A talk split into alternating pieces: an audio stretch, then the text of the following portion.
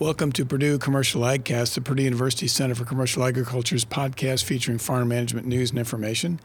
I'm your host, James Mintert, Director of the Purdue Center for Commercial Agriculture, and joining me today is my colleague, Dr. Michael Langemeier, who's Associate Director of the Center. We're going to review the results from the December Purdue University CME Group Ag Economy Barometer survey of farmers from across the nation. Each month, we survey 400 farmers across the U.S. to learn more about their perspective on the ag economy. This month's Ag Barometer survey was conducted from the 5th through the 9th of December. And for the first time in a while, the Ag Economy Barometer actually rose this month. It rose 24 points to a reading of 126. That's up from 102 last month, and actually puts the barometer one point ahead of where it was this time last year. If you compare it to where we were at the end of 2020 and early 2021, we're still well below that level. That level was above 175. So uh, still a significantly weaker than in that time frame, but certainly uh, the biggest improvement we've seen in quite some time. And if you look at the index of current conditions, the index of future expectations, they were both up this month. Current conditions was up 37 points versus last month. That was the biggest driver of the change in the barometer. That leaves that index about 7% below where it was in December 2021. And the future expectation index rose up, uh, I think, 18 points compared to last month and that index is now actually a little bit higher than it was in December of 2021, uh, about 7% higher. Michael, we always debate this when we collect data, what we're going to see. And I have to say, I'm not surprised the barometer increased a little, but I am surprised it increased as much as it did. Yeah, two things that two things that surprised me. First, the increase was larger than I thought it thought it would be, uh, but in particular, the index of future expectations increased more than I, th- than I thought it would. You, really, when you're talking about index of future expectations, you're looking at questions that talk about five years out. That really hasn't changed all that much. When you look at the index of current conditions, I think part of what's going on here is people are at the end of the year. They're looking at they're looking at tax strategies to try to mitigate mitigate taxes, putting some of their financials together, and say, "Aha, this year looks like it was pretty good, a little better than I thought it was going to be." I think that's part of what's going on here and why we saw the bump in December. Yeah, I agree with that. If you think about when we collected data in November versus when we collected data in December, that's exactly when people start visiting with their CPAs to review their tax strategy and, and, where they're at with respect to taxable farm income. And a number of people realized their taxable farm income was up compared to the prior year. Um, and they hadn't really made that computation previously. I think previously in our survey, you can tell from all the surveys we've been doing throughout the year, what people have been focused on so heavily is on this uh, dramatic rise in input cost. And I think, in a, perhaps in a lot of people's minds, that was dragging down their income projections, their financial uh, condition perspective. And then when they're faced with reality, it's like, okay, now I understand a little bit uh, we, we were able to sell crops and, and, livestock at substantially better prices than maybe I thought, and profitability was better than I thought, and, and this is showing up in our in our survey here in December. Yeah, I think that that's correct, and, and particularly in the revenue side, uh, just to belabor that a little bit, you know, the revenue side, you're really looking at what were prices in this fall uh, when you're starting to sell some of that uh, uh that 22 crop, but also yields. Uh, you know, you you you you you, you finally know exactly what your corn and soybean did uh, in, in 22, and you get a little better feel for what the revenue looks like. And, and in that context, it's always useful to remember that our survey, because of the value of farm production for corn and soybeans, is weighted uh, towards those two enterprises. Uh, so, for example, I, some some wheat producers that might be listening to this, or some people, um, agribusiness firms in, in the uh, Great Plains, a little different scenario in some places where yields got hammered, but in a big chunk of the Corn Belt, yields were actually pretty good, and that's being reflected as well.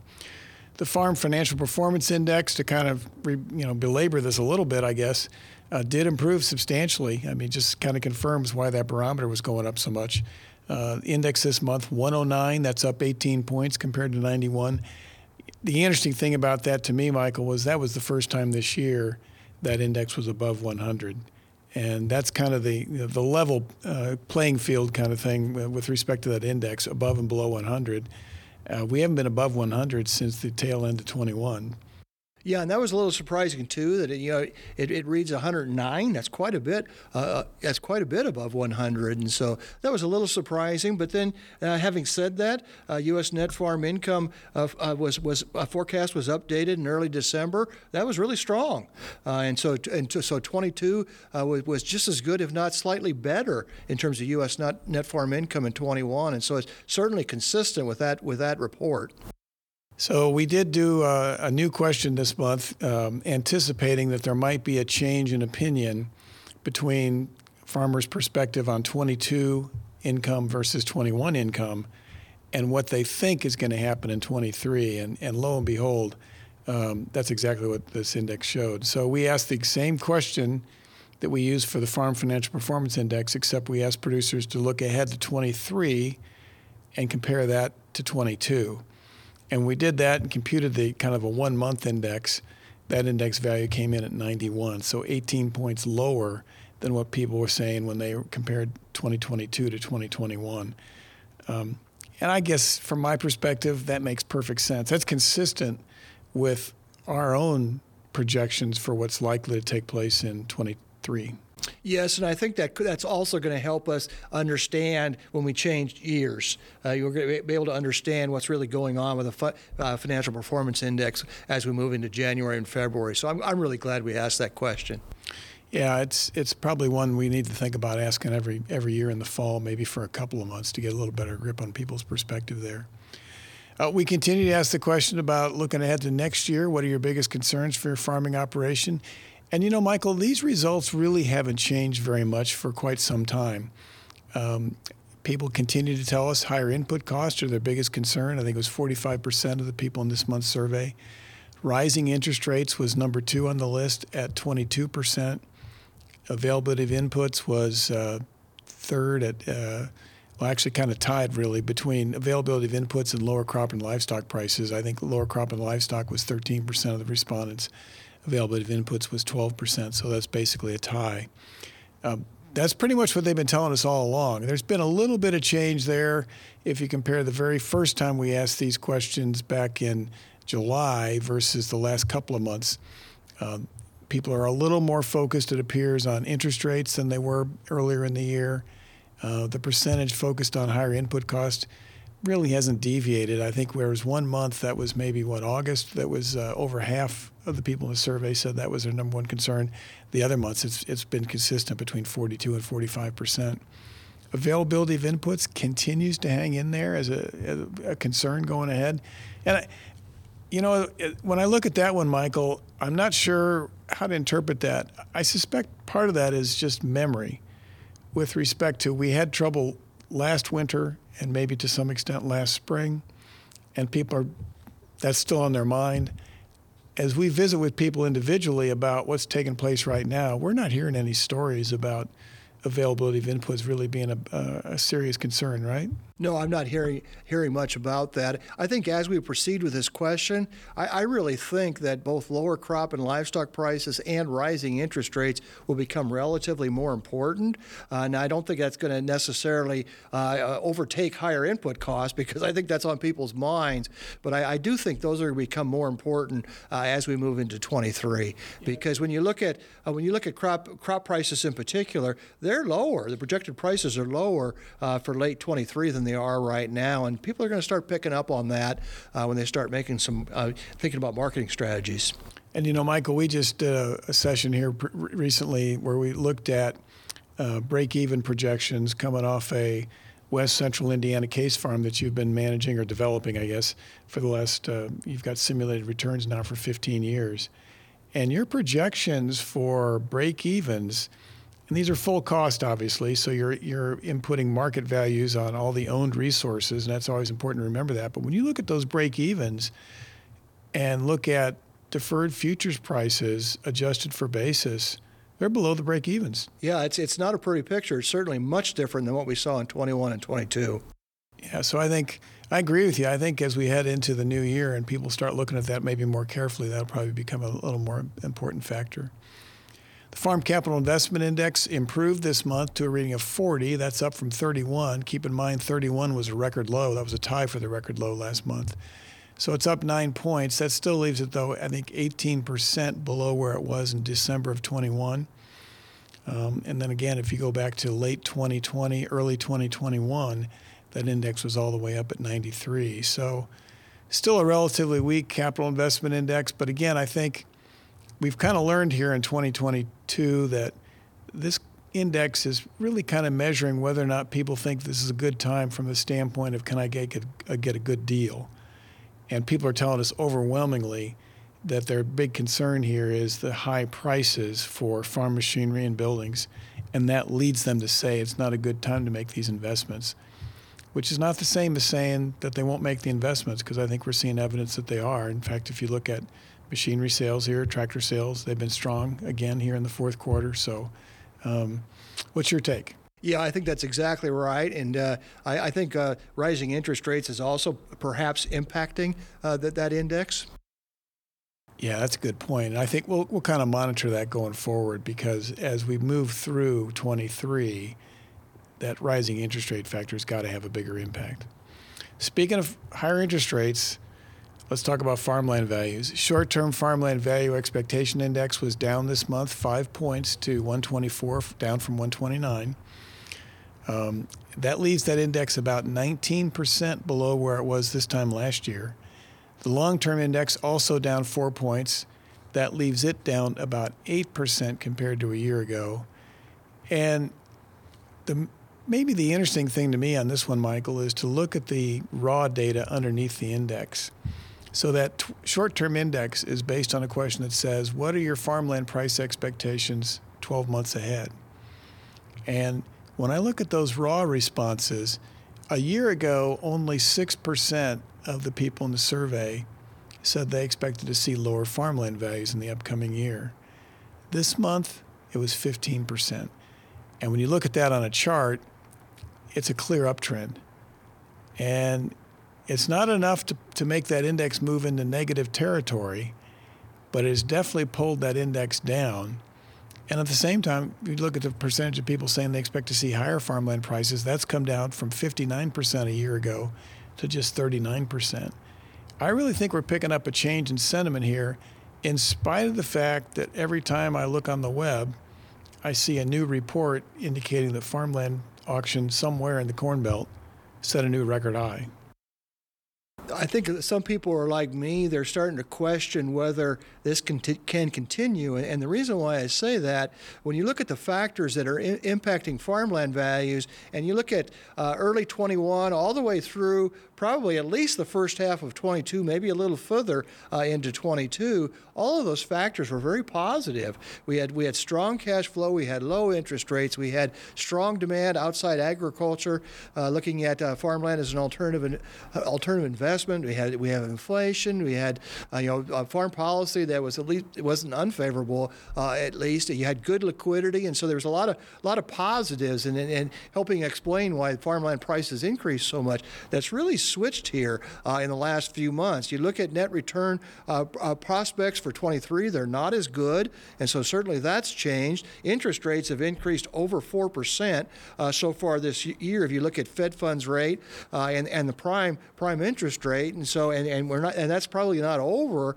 And so you're starting to look at some headwinds. Uh, you're starting to look at a couple things that are that are not so positive for farmland. And I think I think we're picking it up in this survey.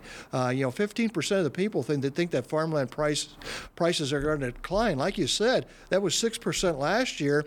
If you go back about 15 months, that was like 3%. Uh, and so this is, this is definitely a, a trend towards more of a negative attitude towards farmland. Yeah, so when we visit with um, producers and auctioneers, talking to them about what's taking place at these farmland auctions, we continue to hear the same story, which is that a high percentage of the sales are being made uh, to cash buyers. They're not they're not stepping out and having to borrow. So these are people that have tremendous liquidity, um, extremely strong working capital positions in the case of, of farmers, um, and that's still the majority of the buyers. Uh, in the case of investors, you know, poor alternative investments, at least from their perspective. So, at some point, that liquidity is going to dry up, don't you think? Yes, and we, we saw something similar back in the, the, the 12, 13, 14 period. Uh, we were hearing some of the same thing back there that, yeah, people are paying cash cash for land. We, we obviously had uh, some very strong uh, uh price increases uh, all the way up to about 13 or 13 or 14, depending on the state you look at. Uh, and then that changed. the liquidity turned from being very positive to being not so good, and liquidity became a negative factor. And so that's something to look for here. you know, how much of the liquidity that, that we've that that we've uh, increased in the last year or two is being used to buy assets. Yeah, and I think as we look ahead, at some point, if the Fed really pursues the policy that they've indicated, which is to continue to ratchet up rates at least for a while in 2023. Um, it's going to be reflected in these asset values eventually, right? Yeah, definitely. And and and, and think about what the Fed's trying to do. The Fed's trying to uh, to to lower inflation. If they're successful in lowering inflation, interest rates are not going to go down tomorrow. Uh, interest rates are going to stay, uh, in my mind, they're going to stay quite a bit higher than what they were uh, during that 14 to 19 period, uh, and, or last 10 years for that matter. Uh, and, and so I think there, there's some there's some negative factors imp- going to impact the farmland market for, for the next next several years. So you took a look recently at uh, what operating interest rates for farm operating loans, loans might be here, for example, in, in early 23. You might share those. Yeah, it depends on it depends on the markup, of course, how big the markup is. Uh, you know, Fed funds to prime rate, and then prime rate to the to the agriculture operating rates. But I, I would not be surprised in, in, in 23 we don't see nine and a half, 10 percent operating rates. Yeah, as we move through the course of the year, probably not in the first quarter of 23, but by the fourth quarter of 23, if the Fed's projections are in the ballpark uh, and they continue to pursue the policy, um, yeah, certainly over 9% seems very, very possible. All right. So we asked this month a question that we've asked periodically uh, here in 2022, which is what are your expectations for cash rents in your area? This question was only posed to crop producers, so it's just focused on uh, the crop producers in our survey, which is a majority of the, of the respondents. But um, going back to June, I think 52% said they expected to see higher cash rents in 23 versus 22. That moderated over the summer. In July and August, it dropped back to 42 and 41 percent. And here in December came in the same, 41 percent. 57 percent said about the same, no change in those cash rental rates.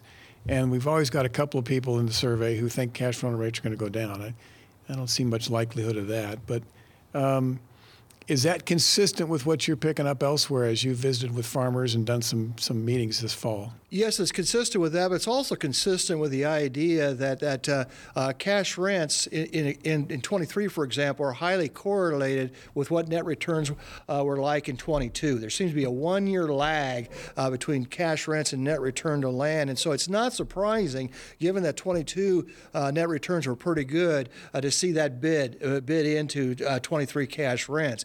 what we need to look for here moving forward is if 23 net returns are lower, what's going to to happen to 24 cash rent. And so I, I think if we're going to see an adjustment, uh, the adjustment's going to occur in 24 rather than 23. Yeah, so I think in your budgets, you're assuming a cash rental rate uh, increase, for example, West Central Indiana of about 5%. Is that right? Yes, I was about, about what the inflation rate's expected to be. And if you look ahead to uh, 24, is that soon enough that you might see uh, if the if the margins really tighten up in 23 as we suggested?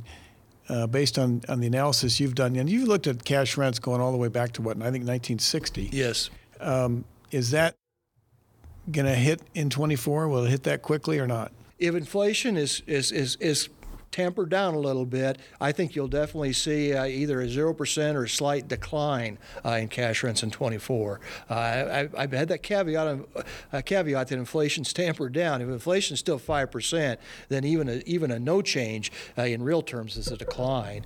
Uh, and, and, so I, th- I, think we're definitely looking at a, looking at a 24 cash rent that's flat to slightly down. That would be my best projection to date. All right, we're going to write that one down. All right, there you go. um, it's always a tough one to forecast that and, far and in the future. Part of the reason it's so tough is we talked about we've been talking about that in our other webinars. Is there's such a wide expectation regarding prices? Uh, you, you you can paint a scenario where prices could stay up where they currently are. That's not a, a, a extremely likely scenario, but it's not zero either. And so and that's why it's so difficult to talk about what's going to happen to cash rent and land values. It's such a moving target. And it's also one of the reasons why cash rent rates tend to tend to Yes. lag. And there's a kind of a smoothing effect Yes. relative to the economic returns. Yeah, returns can drop a long ways, and you only have a small impact on cash rents. and vice versa. They tend to lag Yes. on the upside as well. People forget about that sometimes. Well, that wraps up our discussion for today. And for more details about the Purdue CME Group Ag Economy Barometer, go to our website, purdue.edu slash ag barometer. The next Ag Economy Barometer will be released on Tuesday, February 7th. So I encourage you to share the podcast with your friends and colleagues. And on behalf of my colleague, Michael Langemeier, and the Purdue University Center for Commercial Agriculture, I'm James Mintert. Thanks for listening.